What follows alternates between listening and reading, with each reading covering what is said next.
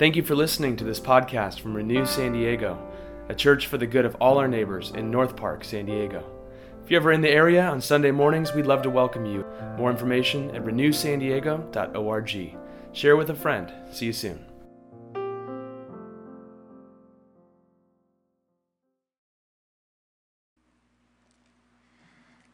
Today's reading is from the book of John, chapter 14, verses 15 through 27. If you love me, you will keep my commandments, and I will ask the Father, and he will give you another advocate to be with you forever. This is the Spirit of truth, whom the world cannot receive, because it neither sees him nor knows him. You will know him because he abides with you, and he will be in you. I will not leave you orphaned. I am coming to you. In a little while, the world will no longer see me, but you will see me. Because I live, you will live. On that day, you will know that I am in my Father, and you in me, and I in you. They who have my commandments will and keep them are those who love me, and those who love me will be loved by the Father. And I will love them and reveal myself to them. Judas, not Iscariot, said to him, Lord, how is it that you will reveal yourself to us and not to the world? Jesus answered him, Those who love me will keep my word, and my Father will love them and we will come to them and make our home with them. Whoever does not love me does not keep my words.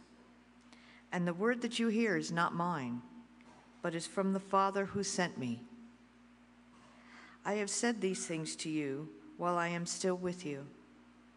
But the advocate, the Holy Spirit, whom the Father will send in my name, will teach you everything and remind you all that I have said to you.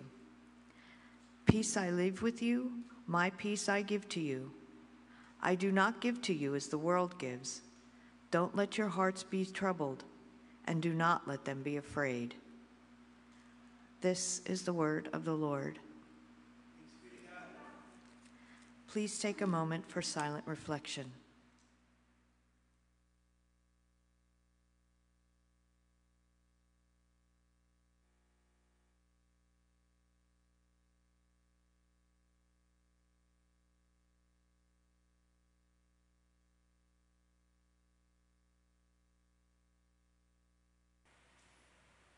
Gracious God, as we listen to these words of Jesus on the night he was betrayed, the night before he went to the cross, these deep words promising his eternal presence with us, which means even now, a presence that brings truth, that brings peace, a presence that means we will never be alone or forsaken. For some of us, we long for that sort of peace and presence in our lives. For others of us, we've long written it off as an impossible goal.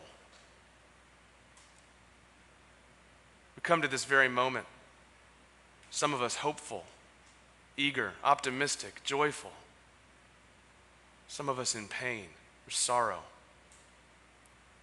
or addiction or just anger. Most of us a mixture of these realities. But however we find ourselves right now, help us to see that we have more in common than we realize. On one hand, each of us is what we might call a beautiful mess. None of us has it all together. Much of life is two steps forward and one step back. And at the same time, you see us in all our complexity, in all our contradiction, in all the ways we get it and the ways we don't get it. You see us, you know us, you love us and you say, My peace I give to you. We pray now that by the power of your Holy Spirit, you'd convince us of this great love.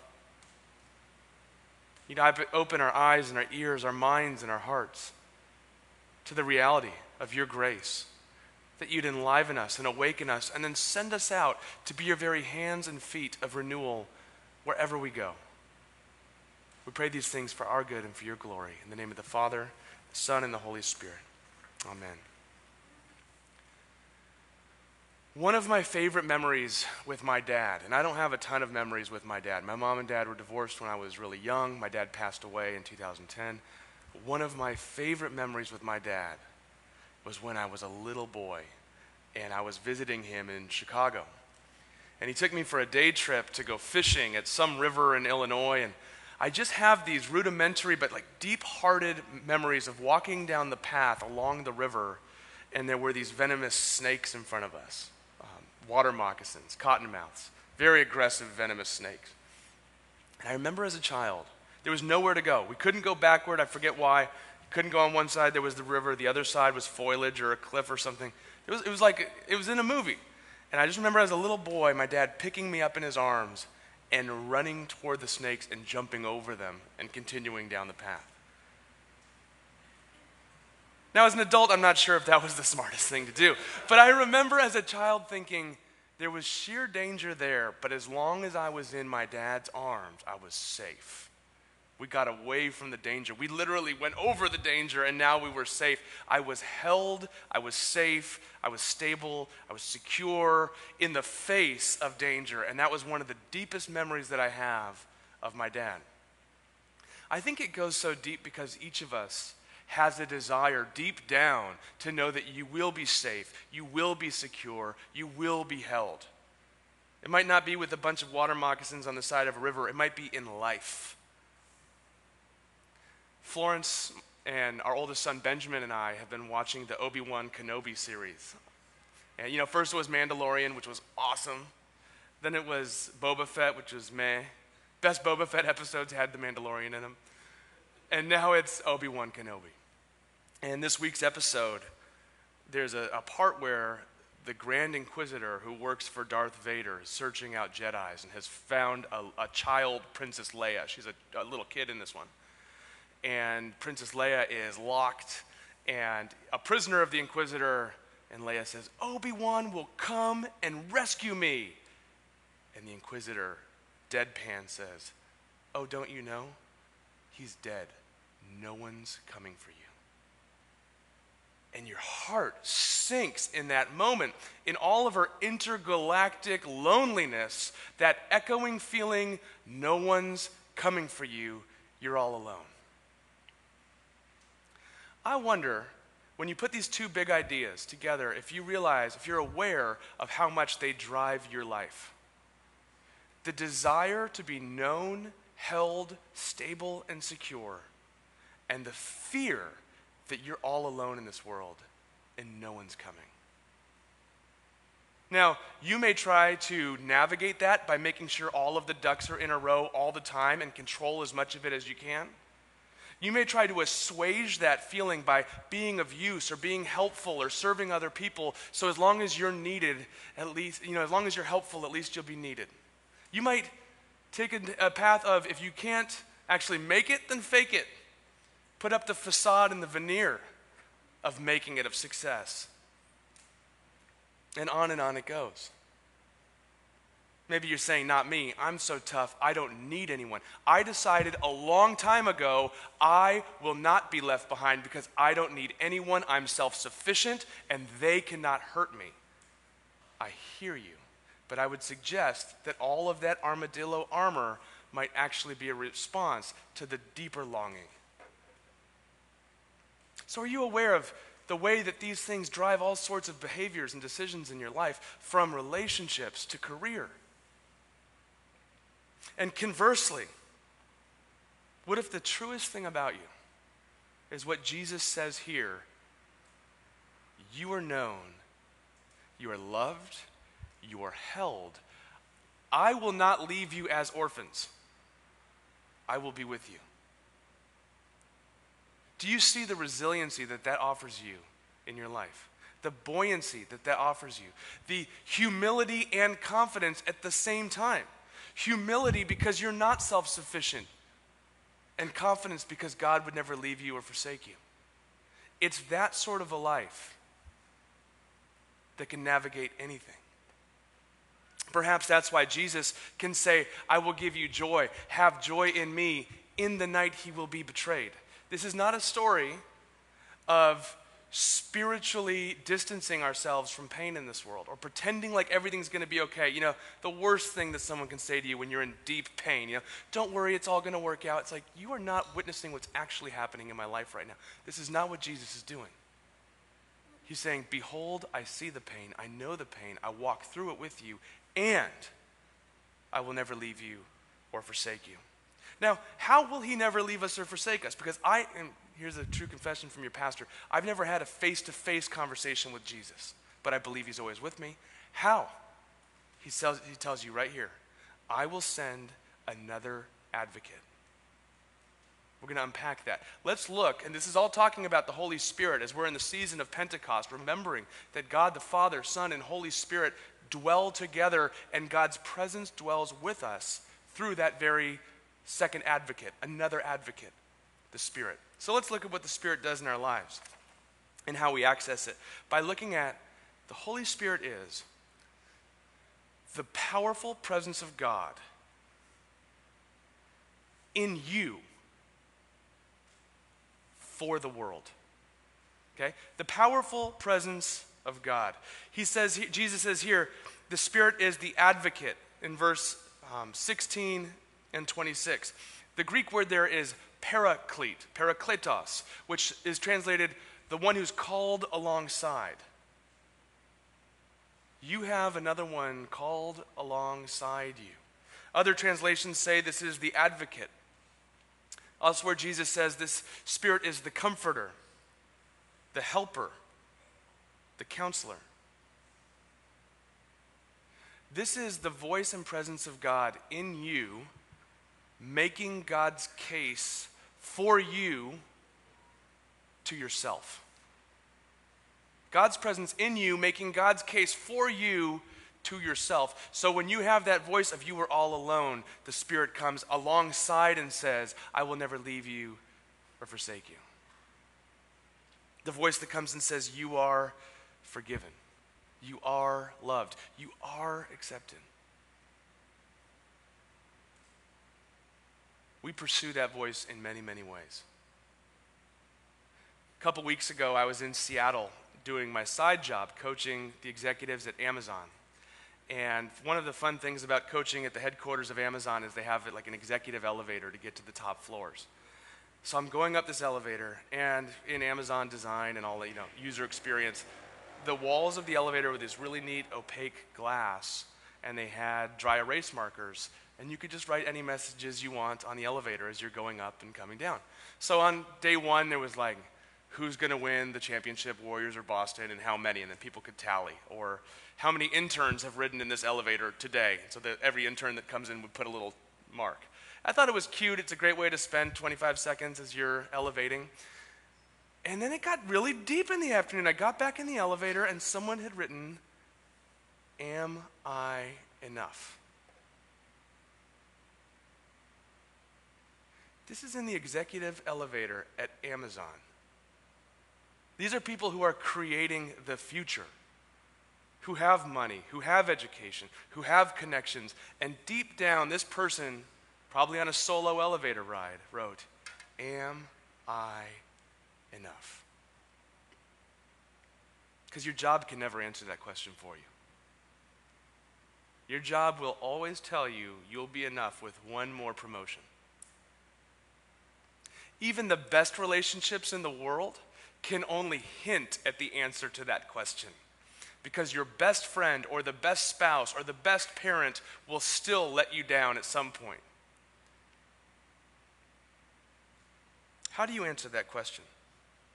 Do you say, Look at me, look at all that I've done? This is, look at me, world, this is why I'm lovable. I've done this, and so I'm accepted.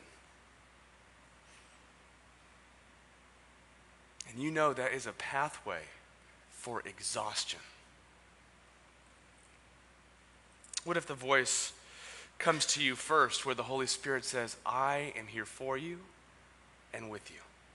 So, first, the paraclete, the one who comes alongside, is making the case for you to yourself.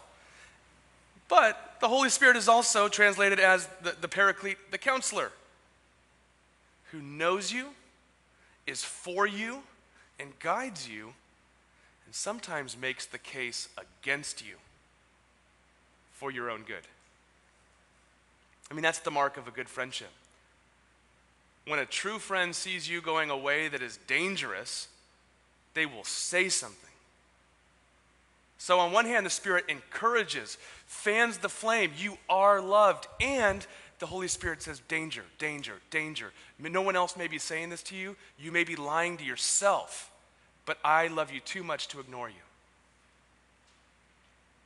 Where is the Spirit warning you now? Not a yes friend, a good friend who will tell you the truth. That's the third thing the spirit of truth in verse 17. Now, truth does not come naturally. On one hand, truth is hard to hear. One time I didn't like how I looked for a whole season, and my, my response was just to take the, the mirrors out of my house. Like, that was my big idea. I just don't want the truth. Truth's hard to hear. But I think even more in our cultural milieu, where the only truth that everyone agrees on is there is no truth. That's a relatively new idea. That's kind of post Enlightenment relativism. It, and it's even expanded. I mean, you know this better than I do, and you could probably articulate it better than I can. But I remember going to a conference only 20 years ago at UCLA talking about the culture of the university in America. And they were talking about postmodernism back then was the big thing to talk about. And they're like, it's, we're not far away until facts will be debatable and you can have proof and evidence and still people will not receive it.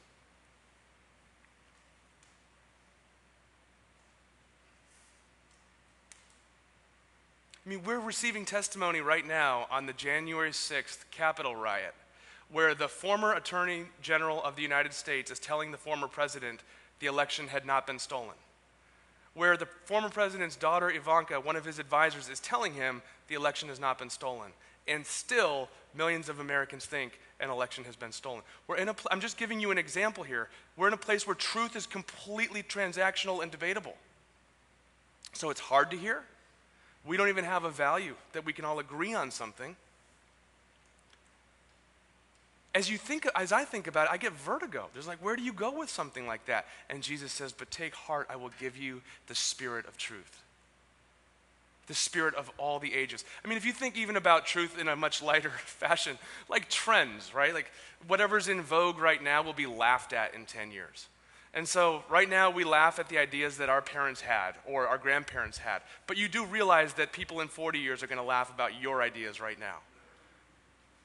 See, relativism relativizes itself. And Jesus says, I will give you a spirit that is enduring and gives you truth.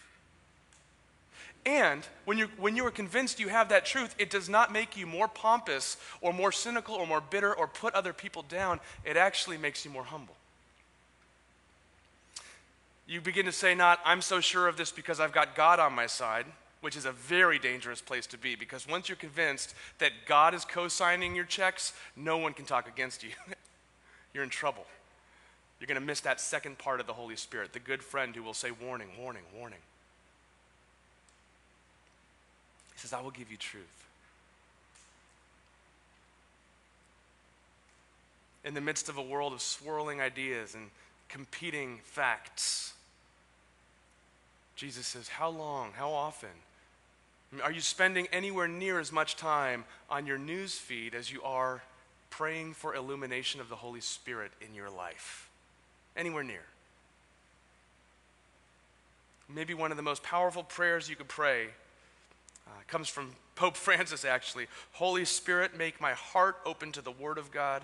Make my heart open to your goodness. Make my heart open to the beauty of God every day give me illumination to make me more sensitive to God's things. Because we go through life desensitized. This is a new way of living altogether. The spirit of truth. And he promises to be the bringer of peace. Now, often we, we define peace as the absence of conflict, which it's a good start. It's nothing less than that, but it's a whole lot more. It's a way of living in this world that could be described as thriving in your relationships with yourself, with God, with others, with the created world. In an individual life, it's beautiful. When you can magnify it to an entire country or civilization or tribe, you find a new way of being altogether. And the church is called to be an alternative city in the city, an alternative country in the country, an alternative civilization in the global civilization, a new way of being altogether that's marked by peace. Now, the second uh, necessary condition in, in, popular thought for in order to have peace in your own life, in your own heart, you need to have calm and tranquil external conditions. You can't have peace when things are going to pieces. In Scripture, Jesus actually gives you a picture that says even when things are going to pieces, you can have peace. I mean, right now, talking about news feeds, you know, my, I, I scroll through, it goes from a war in Ukraine that is now impacting the world grain shortage and storage, as you know, that then impacts the poorest countries in the world, and on it goes. So you scroll a little further, and it's the you know fallout from all of the shootings around the country. And you go further, and it's the economy and what's going on here. And you say, "Wow." Oh, by the way, all of that is nothing new. That's nothing new under the sun.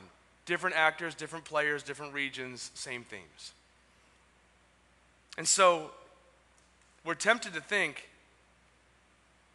I can't have peace in the midst of all this. And the invitation is, you can have peace in the midst of any circumstance. You know, you think all this needs to be resolved, all this needs to be finished, and then I can have peace. My friend, you might be waiting the rest of your life. So the invitation is my peace I give you, not as the world gives. I give a different kind of peace. Remember, he's saying this on the night he will be betrayed before he goes to the cross. I can give you a constant, powerful presence in your life. And the result is not that you care less about what's happening in the world or in your community or in your family. It's not that you detach yourself, it's that you care more. But you can go about it with hope instead of fear, with true help instead of codependency, a new stable place to operate from. He says in verse 20, You and me, and I and you. Verse 23, The Father and I will make our home in you. Let that sink in for a moment. Jesus just defined how close God is to you. In you. Making his home in you. Elsewhere it says abiding in you, and you abide in him. If Jesus and God the Father have made their home in you by the power of the Holy Spirit, can you imagine there's any distance between you and God right now?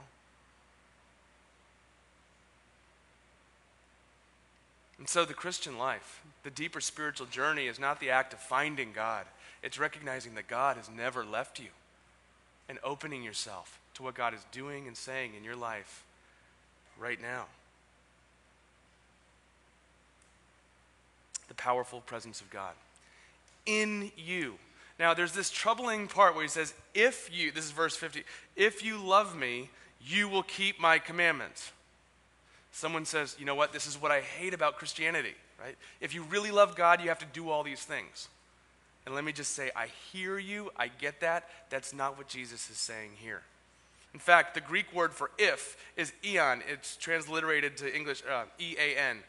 And it should also be translated as when. When, not if.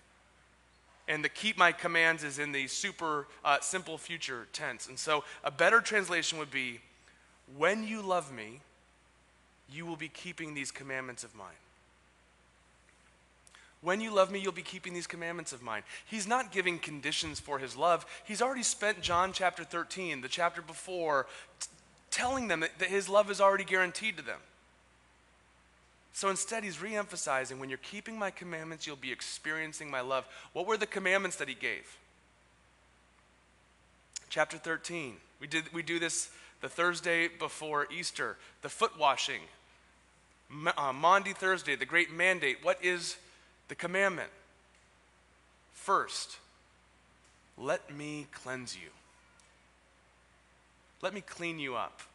Let me move toward the dirtiest, most unput together parts of your life and do my best work. Second, as I do that for you, go forward and do that for others. And what he's saying is, as you operate in that way in society, you will be experiencing my love more and more. See, parenting is a funny thing. You know, if anybody in the last year says, like, to anybody who is, t- is caring for a child, like, how's it going? It's like, what part of the story do you want me to begin with? I could tell you stories of glory and stories of tragedy. But one of the funny things about parenting is you can, for your smaller children, feel like, and maybe in actuality, be loving your kids, have good intentions, have wisdom, have more experience, and they still don't listen to you.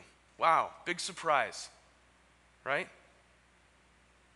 Little one, do this, this, and this because that's dangerous. And they say, no. And they go do that thing, and then they get hurt. How do they experience your love? Actually, by obeying. When they trust your wisdom and experience and love for them, and they live into that, they experience it even better.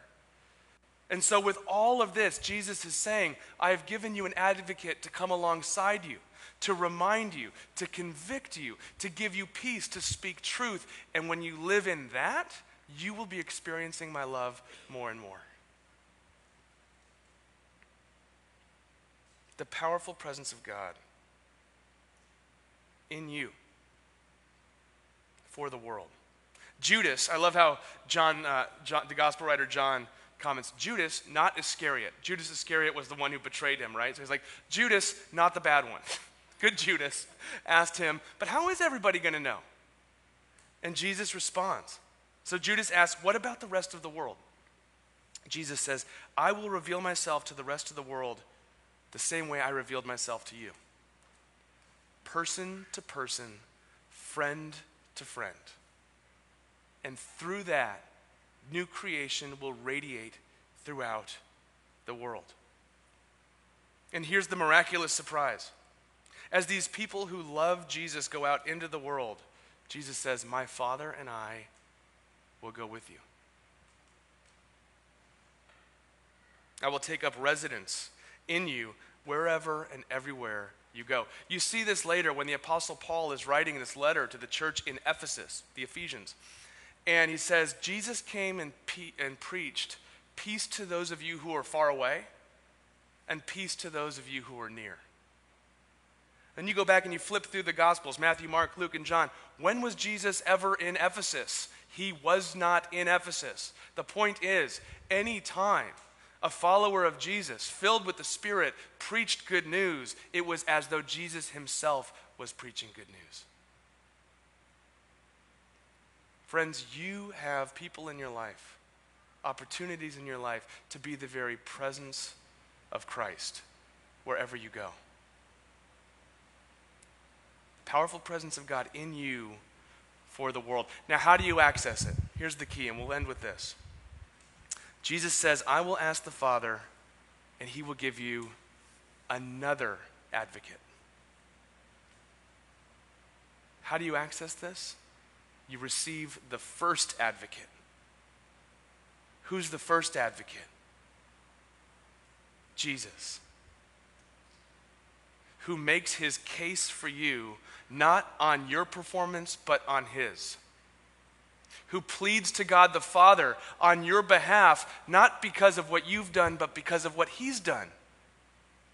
He doesn't go before the Father and say, Father, please accept this guy, Matt Nault, in North Park, 42 years old, father of three. He gets tired. He gets it wrong a lot of the time, but he really is a good chap. And I do like him. Can you please? I know he got it wrong again. I know he did it, but would you please accept him? Gosh, I would get exhausted of that type of pleading. But instead, Jesus goes before the Father and says, Father, here are my brothers and sisters. Are they greedy? Yeah. Do they hold grudges? Yeah. Do they get bitter and cynical? Yes. Do they gossip? Sometimes. I ask you not to receive them based on that, but receive them based on my life, death, and resurrection. And so, in that way, you build your life on the first advocate, and you're not building it based on your resume, your performance, your ability to just do better. You're building it on a rock, and it's going nowhere. It will never leave you or forsake you. That's the great invitation. Elsewhere, Scripture says nobody can say Jesus is Lord aside from the Holy Spirit. And so, to be a Christian means to accept Him into your life and trust that this Holy Spirit is operating now. You don't need to kickstart the generator, it's already going. So now you open up and receive. I'll close with this. In the very beginning, I talked about Obi Wan, the new episode. I think some of you might have thought, oh my gosh, Pastor Matt's totally giving a spoiler for Obi Wan. Except I wasn't because I told you it was little Princess Leia and Obi Wan, and they said he's not coming because he's dead. But you know, it, Star Wars Episode 4, the original one, starts with a grown up Princess Leia calling for Obi Wan. So you know how the story continues. You know she's not going to die here because she makes it to there. And in some comical way, that's a picture of what it's like to be a Christian. That we go through the trials and difficulties of our lives and of this world, but you know where history is going. It's what we celebrate at this table in a moment when we remember this is all heading toward the great heavenly banquet where every tear is wiped from every eye, every injustice is done away with, and death itself is no more. And so you can live now with great hope for where the story is going. As Martin Luther King Jr. said, the arc of history is long, but it bends toward justice. And so, friends, I invite you now, in the season of Pentecost, to receive the personal presence of God into your lives, in you, for the world. Let's pray. Gracious God, we pray now that you'd help us to receive.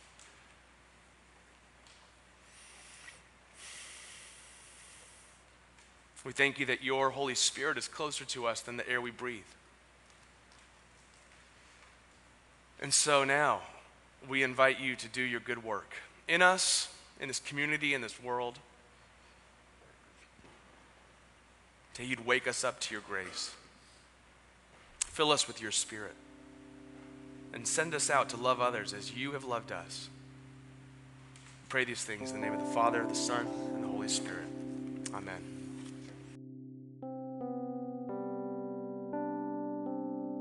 Thank you for listening to this podcast from Renew San Diego a church for the good of all our neighbors in North Park, San Diego. If you're ever in the area on Sunday mornings, we'd love to welcome you. More information at renewsandiego.org. Share with a friend. See you soon.